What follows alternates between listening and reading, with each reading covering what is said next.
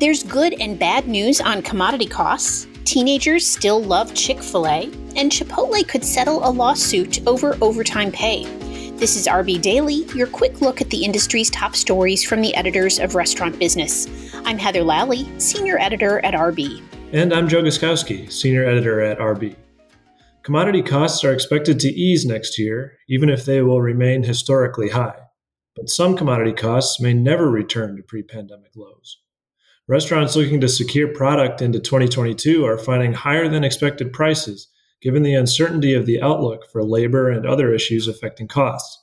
But these costs are expected to ease, though at higher than historic levels next year, according to Isaac Olvera, an economist with Aerostream. Yet some commodities, like chicken wings and beef, may remain elevated for good, given high demand and a willingness of consumers to pay higher prices. Chick fil A remains the favorite restaurant for teenagers. That, at least, is according to the latest Taking Stock with Teens survey from Piper Sandler. 16% of teens surveyed labeled the chicken sandwich chain their favorite restaurant, followed by Starbucks at 10%.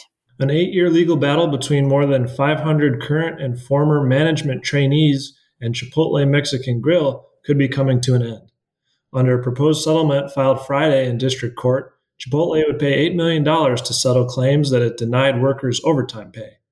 More than 6 million of that would go to paying attorneys' fees and costs, with a $1.9 million fund set up for the trainees.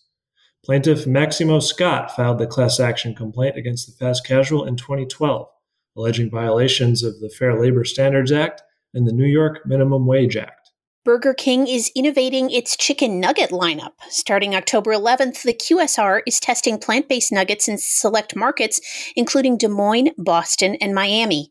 The nuggets, made by Impossible Foods and served with a choice of dipping sauces, closely resemble the chain's regular chicken nuggets with their crisp breading and juicy interior. Burger King is also rolling out new ghost pepper chicken nuggets nationwide for a limited time. BK Royal Perks members will have exclusive access to try them before their debut next Monday. First Watch isn't the only chain finding success in the daytime dining segment. A smaller but similar concept called Eggs Up Grill has been racking up some eye popping results of its own recently, posting records for same store sales and unit growth as it cracked 50 locations this year. The South Carolina Better Breakfast chain has done it with an approachable, value driven offering, as well as a key pandemic era adaptation it started doing a lot more takeout and has seen that business remain steady at about 20% of its overall sales. Ross Goldstein, BurgerFi's chief legal officer for nine years, has resigned, according to documents filed with the Securities and Exchange Commission. Goldstein's last day with the fast casual burger chain was Thursday. He is now listed as general counsel at Spherion, a recruiting and staffing agency, according to his LinkedIn.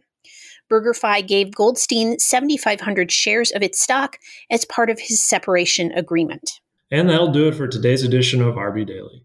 Find a new episode every weekday wherever you get your podcasts. I'm Joe Guszkowski. And I'm Heather Lalley. Have a great day.